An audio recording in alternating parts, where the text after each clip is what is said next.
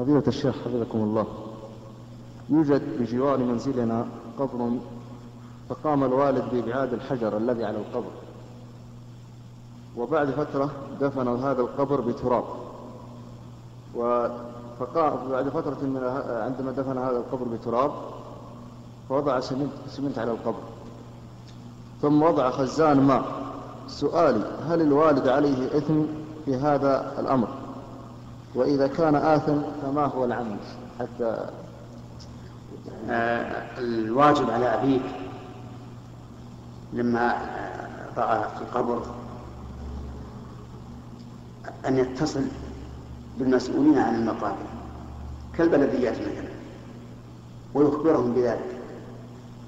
هل ينقل الميت إلى مكان آخر؟ أم ماذا يعني؟ وهذا الآن وهذا الواجب قائم الآن.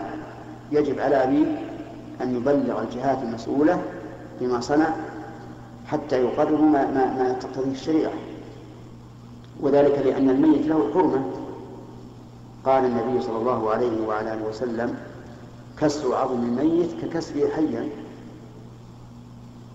ولهذا نهى عن النبي صلى الله عليه وسلم أن يوطأ على القبر.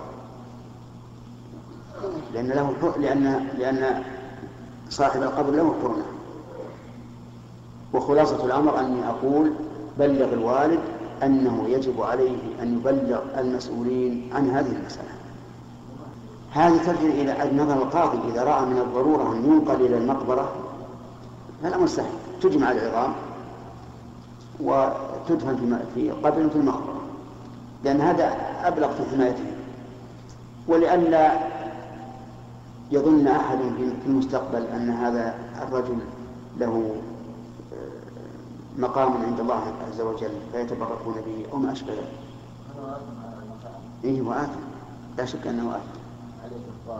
أنا ما عليه إلا كما قلت لك يبلغ الآن جهة المسؤولة وينتهي نعم